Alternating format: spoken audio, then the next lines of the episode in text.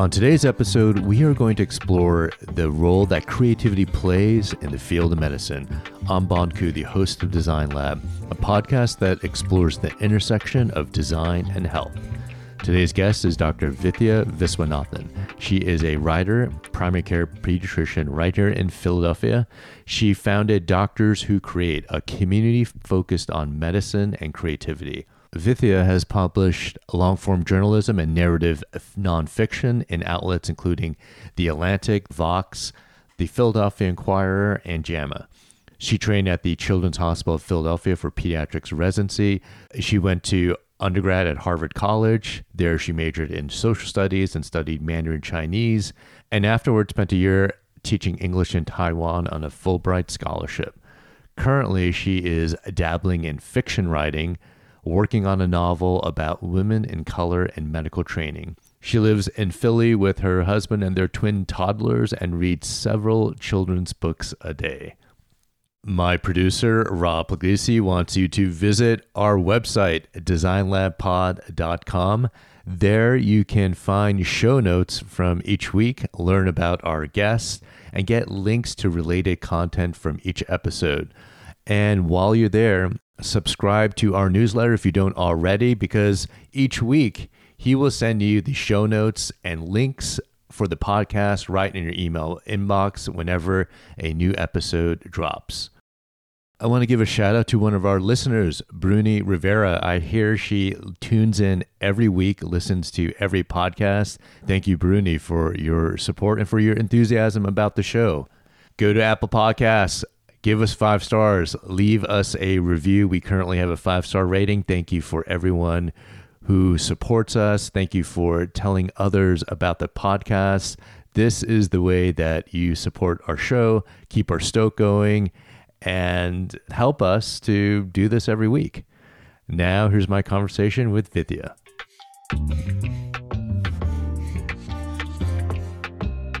Vidya, welcome to Design Lab. I've been following your work for years, and it's so good to have you on Design Lab. Thank you so much for having me on the show. I'm really excited to talk. So, we're both in Philadelphia. You are a pediatrician doing primary care.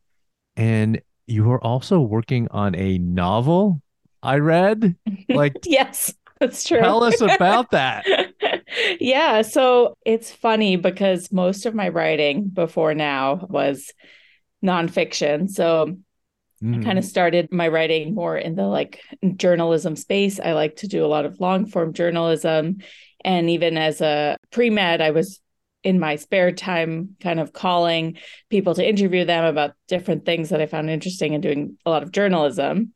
And then in residency, I just started to feel like there's so much I wanted to say that couldn't fit in just like an article. It was almost mm. like these overarching themes that it's not that I wanted to write a news article or a feature article about them, but I I wanted to find some medium to convey those those feelings and those themes. And so I started writing fiction because I took a course in Philadelphia actually. It's called the Blue Stoop Writers Group and they have all these courses on different types of writing, but one of them was a fiction course that I took with Sara Novic, who's a a novelist. She actually just came out with a novel called True Biz. That's that's a really great novel. Mm. And so I was taking that course and I was like, wow, this is the first time I feel like I can convey all of these like emotions and uh. experiences of residency.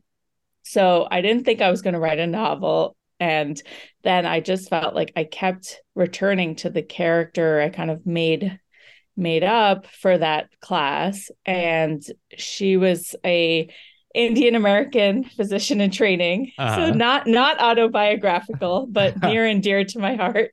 but but you are you are Indian American. Yes, yourself, yes, exactly. Yeah. I'm an Indian American female physician who was recently in training. But I I just felt like through the character I could tell a lot of stories from the hospital and from mm. medicine that weren't being told. And so now I kind of morphed that into a few characters who are all women of color in training in a children's hospital who are kind of going through similar experiences and working out what kind of doctor they want to be. Mm. And so the mm. novel follows them separately, but then they they end up working together as part of a team caring for a patient with a diagnostic dilemma and they also end up being recruited for a diversity committee. And it's sort of like about how how do you navigate both medical complexity and also just institutional complexity with uh, with regards to diversity which i think is a big topic right now. Yeah. Oh yeah. i love that. I have so many follow-up questions. Yeah. so let's start off with um there's this whole genre of physicians who write. And yeah. i'm curious to know why you think that is and also how do you carve out the time to write practicing as a physician and you're a relatively new mom with twins you yeah. had twins during the pandemic like yeah. how do you make time for that yeah it's very hard so i think one of the reasons i actually was drawn to a medical career as someone who who wasn't pre-med in undergrad was I oh, started to read. No, I wasn't. I did oh. a ah. post bac. Yeah. Okay. So I I had studied social studies and Mandarin Chinese in undergrad and my thesis in social studies was on nationalism in China and Taiwan. And then I had like comparing nationalism in China and Taiwan. And then I lived in Taiwan for a year teaching English afterwards. And when I came back is when I started to be interested in medicine and actually did a post bac. Mm. But one of like my reasons for being interested in medicine was reading medical writers or reading literature and nonfiction from people in medicine. And I think a lot of people have read Atul Gawande's writings. That yeah. was kind of the first introduction I had because I think he's everywhere and he really explains things in a way that's easy for people to understand and is very story based. Mm-hmm. And once, but once I started to read his writing and then I was like actively searching out more writers, then I, you know, came across the Twitter community of creative people in medicine and it just felt like everyone had their own unique story to tell. Yeah and I love to write and I had so many things I wanted to write about and I I started to feel like I feel like I will have stories to tell as well and in medicine if you know if they can balance being both a a good doctor and a good writer like maybe I can too. Yeah. So I think that really gave me hope that there was room for me as a creative person in medicine. I do think though that there are a lot of people I met and that people will meet in training or in application processes who are like why are you doing both medicine and writing? There's still a mentality of just pick a path or just pick one person. You have to be you, you have to specialize. Exactly. You have to specialize. You have to do your one thing. And uh, i think because there's already so much literature out there from doctor writers i knew that wasn't true. Mm-hmm. and so that was helpful for me. But i can't think of a book written by a female indian american doctor right well that's the thing that a lot of the more popular books are not but now i think i think twitter helps it like i have found more books that are written by women of color in medicine but i've, I've noticed that they're not the ones that are like the most popular on the bestseller list yeah and then going further into like novels mm-hmm. i think one of the things i realized was like i've read a lot of novels, but mostly they don't deal with medicine. And mm. if you mm. ask people to recommend a novel that touches on medical themes, a lot of people will still recommend House of God yeah. by Samuel Shem, but that is not current and also, you know, kind of revolves a lot around culture of misogyny in medicine. And so while there like a lot of people say that novel has so many elements of truth, but I think telling the story of really like people who are often marginalized in medicine mm. is still is something I'm more passionate about. And so there's always going to be a different perspective. And so yeah I don't see that perspective enough and yeah. that's part of why I wanted to to write. And I as far as time though that's like a constant struggle. So I mean I'm curious what you think about how to make time to do your creative work and and practice medicine. For me it's a very much a an ebb and flow. So I'll have long periods of time uh-huh. where I'm not even writing a single sentence, whether it's for my novel or something else. Yeah. But then it's almost like it the thoughts in my head about a particular topic or something I, you know, I want to get down on paper, just mm-hmm. build.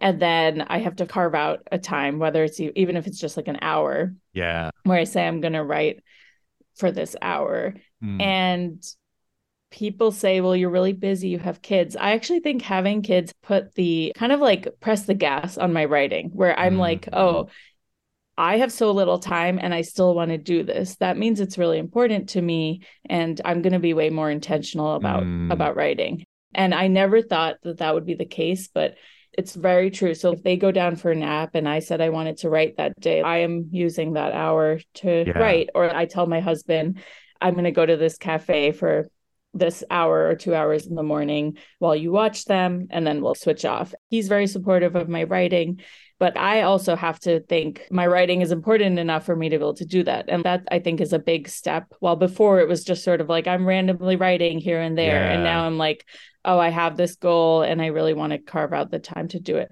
I'm not one of those people who writes in between seeing patients on my iPhone. And I always hear these stories. I know. I'm like, how do they do that? yeah, I don't get it. I, I was like, I could never put myself in the headspace to during a clinic day write fiction or write, you know, even yeah. nonfiction. I need like that separate time and physical location matters. For yeah. me, it's like a coffee shop, not clinic, nowhere that practices medicine uh-huh. is a place that I could could write.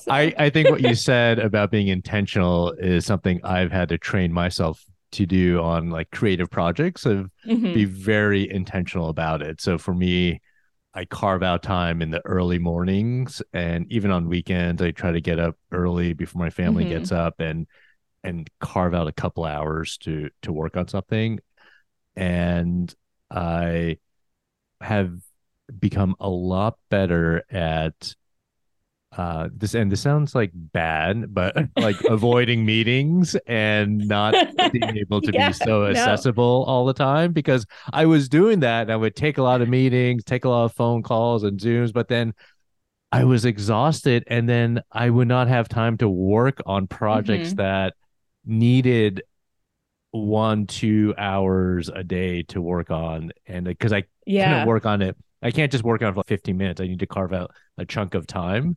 Yeah. So i'm very protective of like my morning times when i get to work on some of these projects i try not to put meetings in those slots. Yeah. It's so true. Saying yes to everything then does kind of limit your own creative time.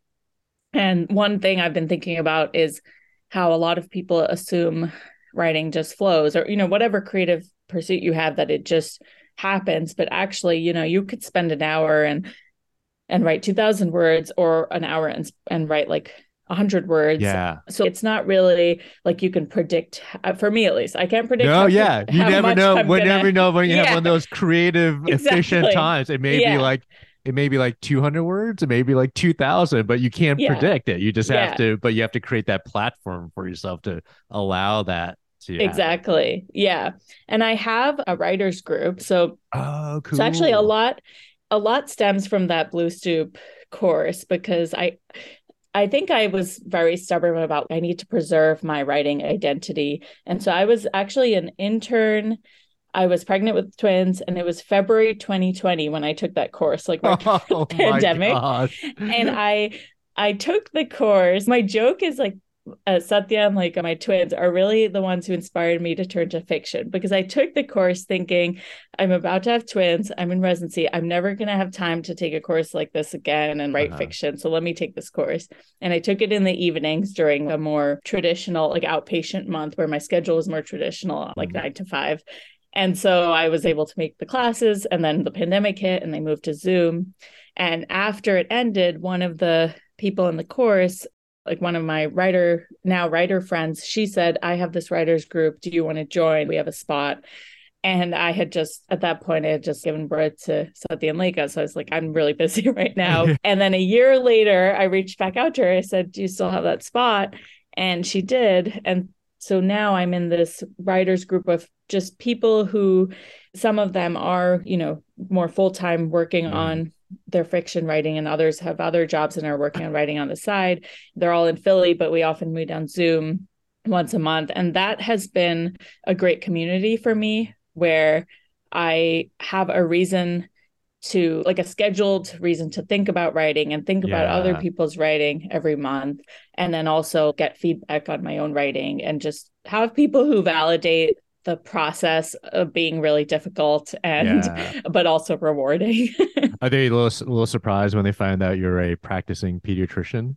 Well, now they're used to like all of my because every single one of my pieces is almost every single one is about medicine in some way and they've like seen seen the different characters so they're not surprised but i do think they think it's so funny like a lot of them will be like i never thought about the the hospital this way or the clinic this way and it's just i think it's a different perspective but i love hearing you know with their characters sometimes when their characters are going yeah. through something medical mm. it's really mm. interesting seeing other people write about things like mental illness from mm. a non physician trained perspective yeah and it's yeah it's really powerful to be able to have a writers community and i yeah. i didn't have that before and so that's been really great yeah yeah. Now, we first met years ago when you started an organization called Doctors Who Create.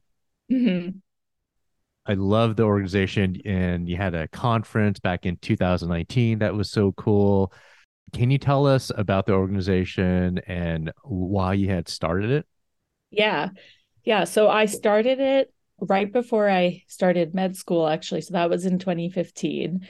And I had started it because I felt like there wasn't enough check boxes you had to check off to get into med school. Yeah. And they were very formulaic, you know, like research and shadowing and and all these things. And even the research that you were encouraged to do would be like whatever can get you to publication, not something yeah. you're actually very interested in or like that you're passionate about.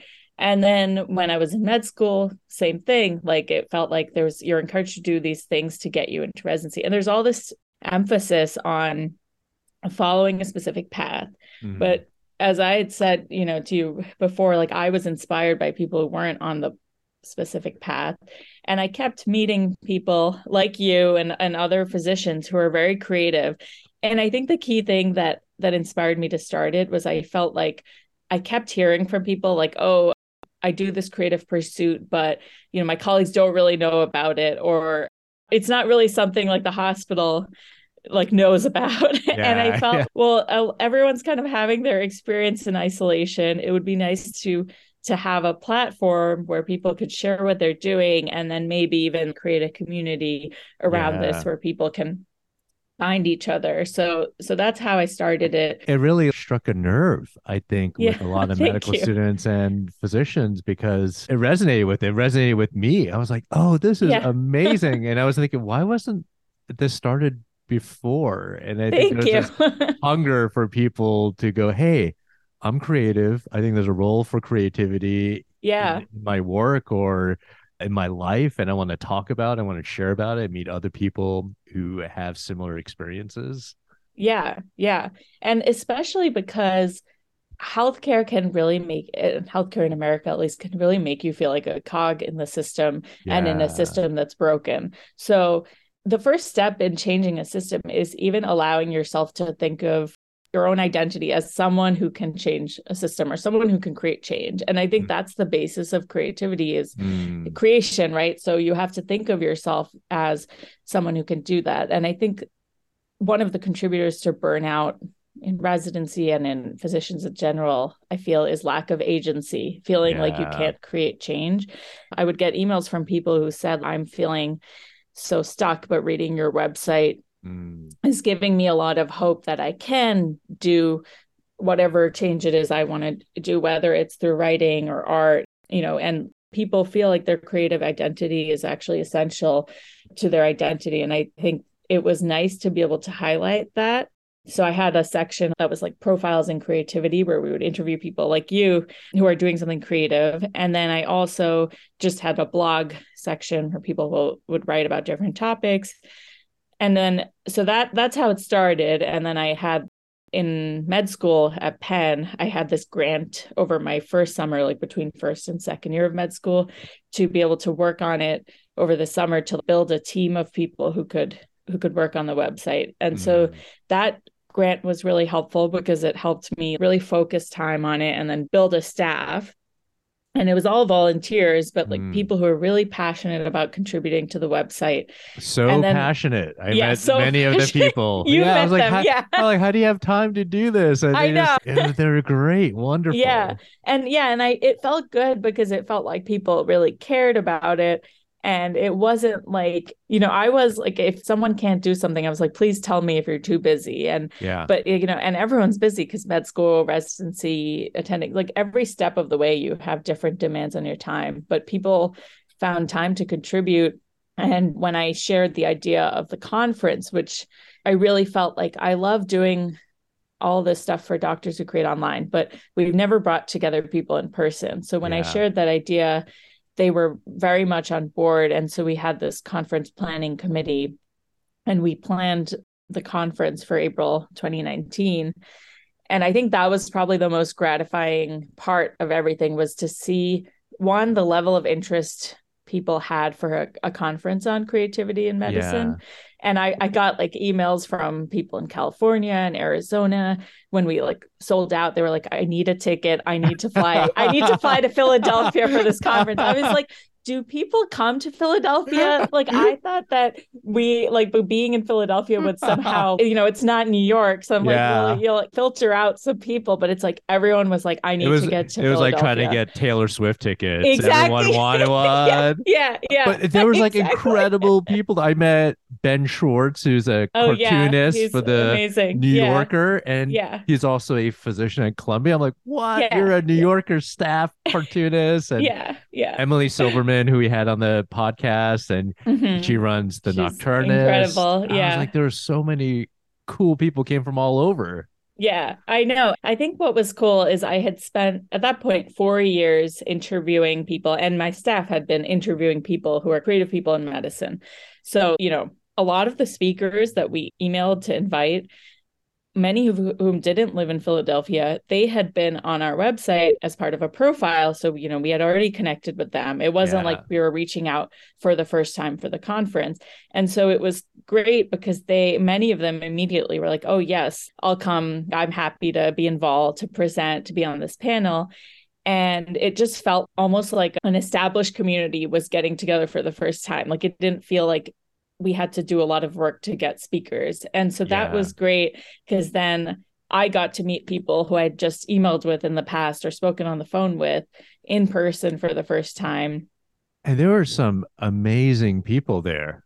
I thought it was great that I got to see people in person who I had only spoken with on the phone or, yeah. you know, interviewed on the phone. And then I kept seeing people who had met on Twitter meeting each other in real life yeah. and then tweeting about it. And it was just like a fun and very inspiring experience to be part of that conference and it's like to feel like oh like the community i wanted to create is here and yeah. is really enjoying it and it was very rewarding there was such a diversity in creativity there was a I forget. There's like a I think a woman who painted, and I saw her yeah. paintings were like incredible. I think she was a Penn Med student at that yeah, time. Yeah, yeah, yeah. Liz Card. Yes, yeah, yes. yeah, yeah. And there was some neurosurgeon from New York who also I think painted. Yeah, she paints. Yeah, yeah. I was yeah, like, what? Yeah. You're like a practicing neurosurgeon, and her paintings were incredible. I yeah. felt like such a loser. I'm like, yo, who are all these people with so many talents? But I know. I think one observation I had was they were just like so excited to share this. And I think mm-hmm. there wasn't a platform before to share it, right? We can't go to our academic medical conferences. Yeah. I go, yeah. here's my random research on, uh, I did a randomized control trial on this. And here's this painting I did. Yeah, exactly. exactly. Yeah. And that's part of the problem. I think like, there's not enough value placed on art and creativity and I think that's changing, but still, it's really hard for people who feel like that's where their skill set lies to mm-hmm. to find their place. And the conference was great because I know that my interests always skew towards writing and you know the written form as a form of creativity. And so yeah. I made a very intentional decision to create sub communities in our conference planning to make sure that hey this person you know we had a, a pre-med actually who's very interested in art and i said you're in charge of the art show because i know mm. nothing about that but i want it to be represented yeah and so that was great because i felt you know even all of us planning it got to use our creative expertise. And then it brought together people from very different stages of their training, very different types of creativity. We changed it from doctors who create to creativity in medicine so that mm. we could recruit non physicians as well. Yeah. And I think it, that really helped too, because then we got a even more of a diversity in perspective. Yeah. Yeah. Now, do you feel that creativity is just as it serves more as an outlet for physicians, or can creativity actually make you a better physician? So that's it's such an interesting question because I think people, I almost feel like people are very divided on it. Yeah. Like some people are like, okay, well, you can work part time as a physician and then do your creative things on the side and like uh-huh. those identities don't need to intersect but i feel like it kind of depends on how you think about it but like for me one of the reasons i'm i feel like i practice medicine is my interest in stories mm-hmm. and i think part of what makes me a good doctor is a lot of what makes me a good writer so i think that interest in stories curiosity about people and interest in listening to people is part of what makes me a good writer. And then in writing, I've noticed that when I write, I discover a lot of things that like like I kind of discover my own thoughts. So yeah. for me, a lot of people say, "So what are you writing about?" And I actually don't discover what I'm writing about until I've already written the piece. Mm. So it's and everyone's different. Some people like outline what they write and then they write it, but for me, it's always discovery. Yeah. And I feel the same way when I walk into a patient's room. So in mm. primary care, a lot of times you'll have a visit a sick visit where a patient is coming in for a specific problem. They've described that problem over the phone to one of the nurses on the triage line, and you see that little note and you walk in and then you and you see this i'm sure in the er too and then you discover something completely different and that happens all the time it's very humbling but it is also what makes the career very interesting is that yeah. through listening and through remaining open to possibility you become a better doctor yeah. and it's the same thing with writing for me.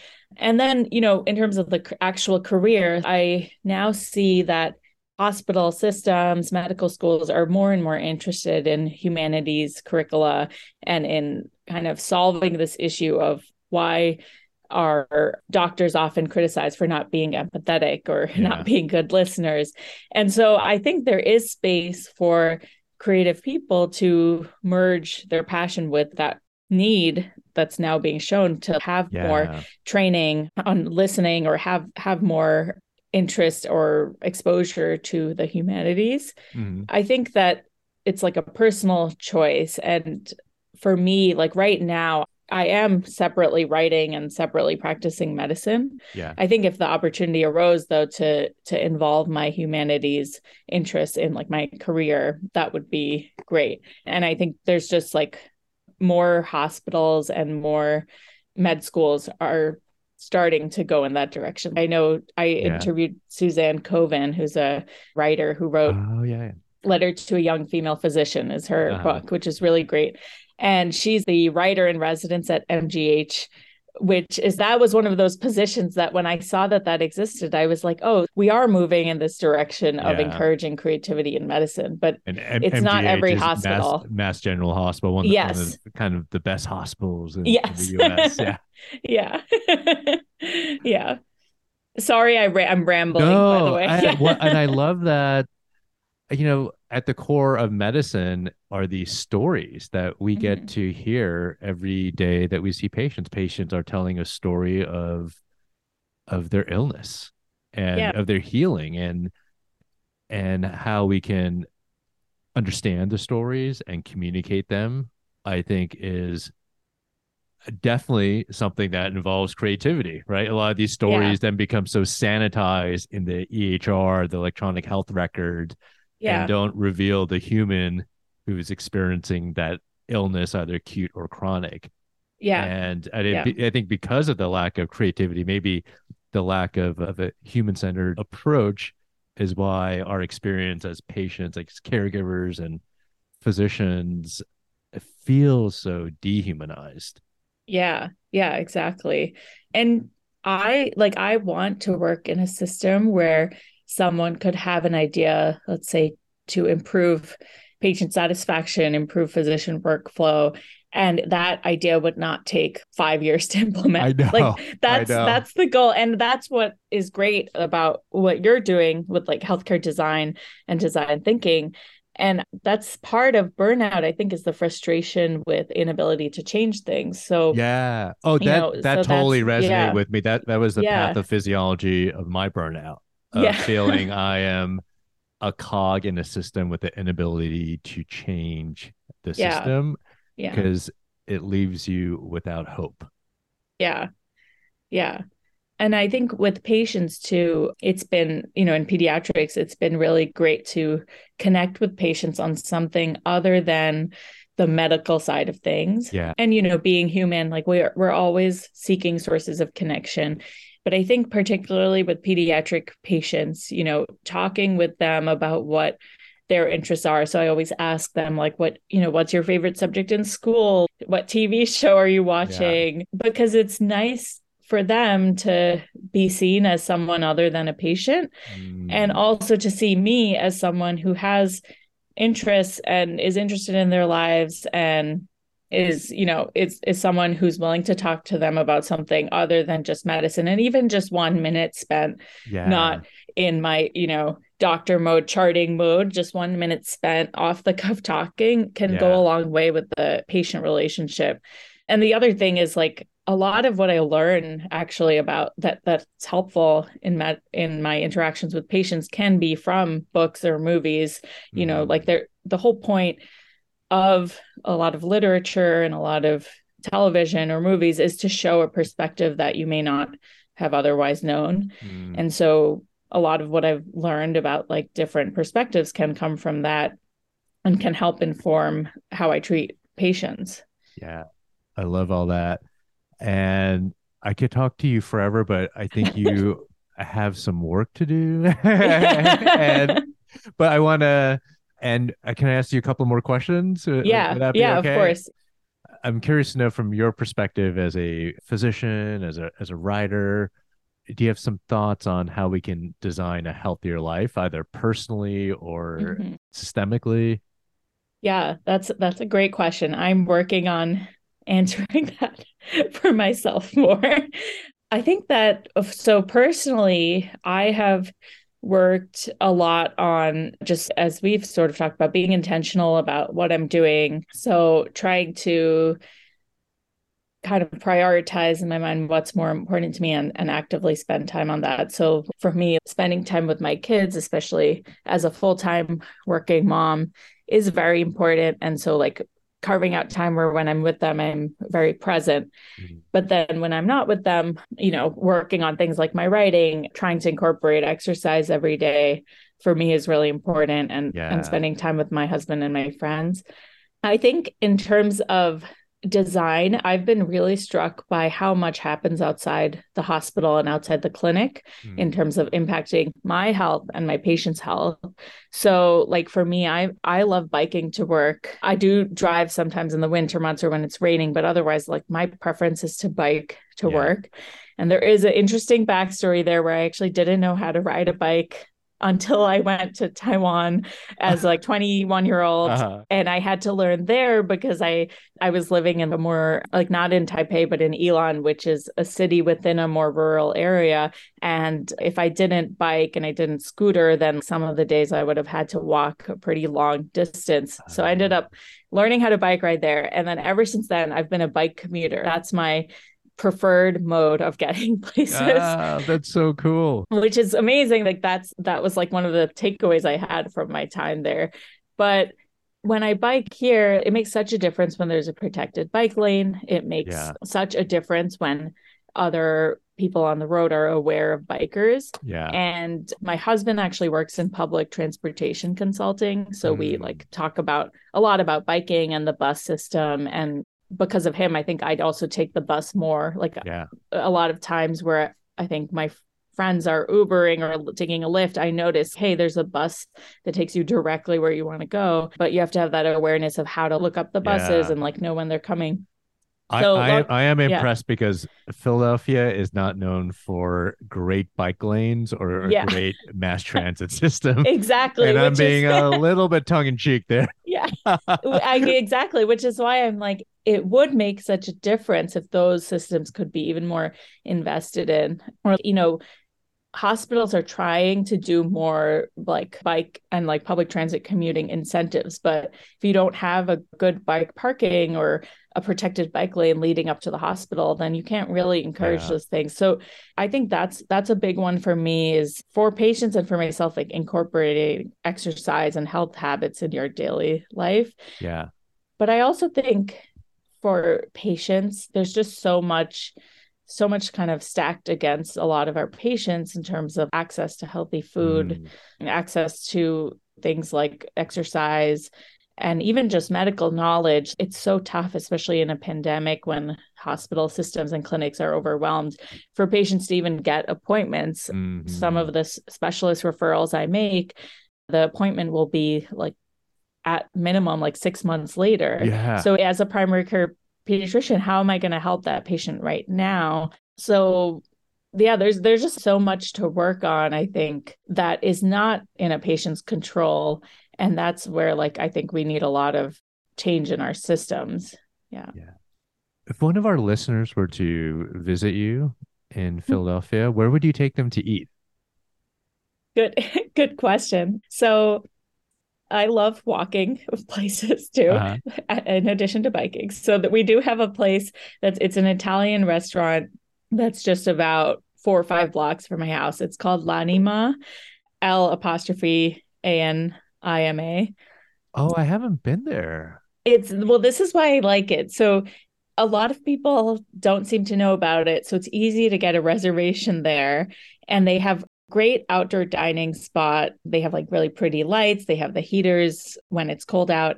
And I just have a really just special bond with it because that's where my husband and I went when I had had the 20 week ultrasound for my twins. And as a pediatrician, having twins, I was in a ball of anxiety. So after that ultrasound went well and we went there, I think I've just like always connected the restaurant with just like positive feelings. Yeah, positive vibes. Yeah. Positive vibes. And then their food is great and they're very kid friendly. There's always parents dining there with their kids, but it's like a fancy Italian restaurant.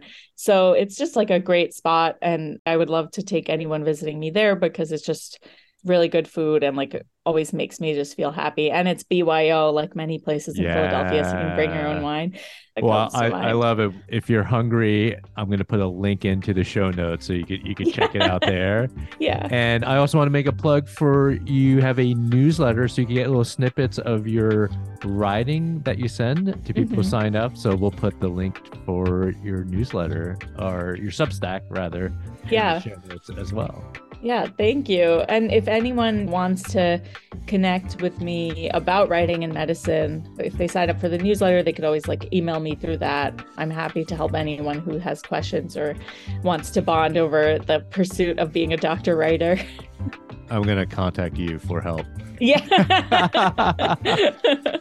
it was so good to see you. So good to yeah. connect after so many years. This is yeah. great. Thanks for coming yeah. on the show. Uh, thank you for having me. This was a really great conversation. I'm such a fan of Vidya. You can follow her on Twitter at V I D Y A V I S and reach out to me on Twitter at B O N K U on Instagram at D R B O N K U. Design Lab is produced by Rob Puglisi, editing by Fernando Carey-Rose. Theme music was created by Emmanuel Houston and the cover design by Eden Liu. See you next week.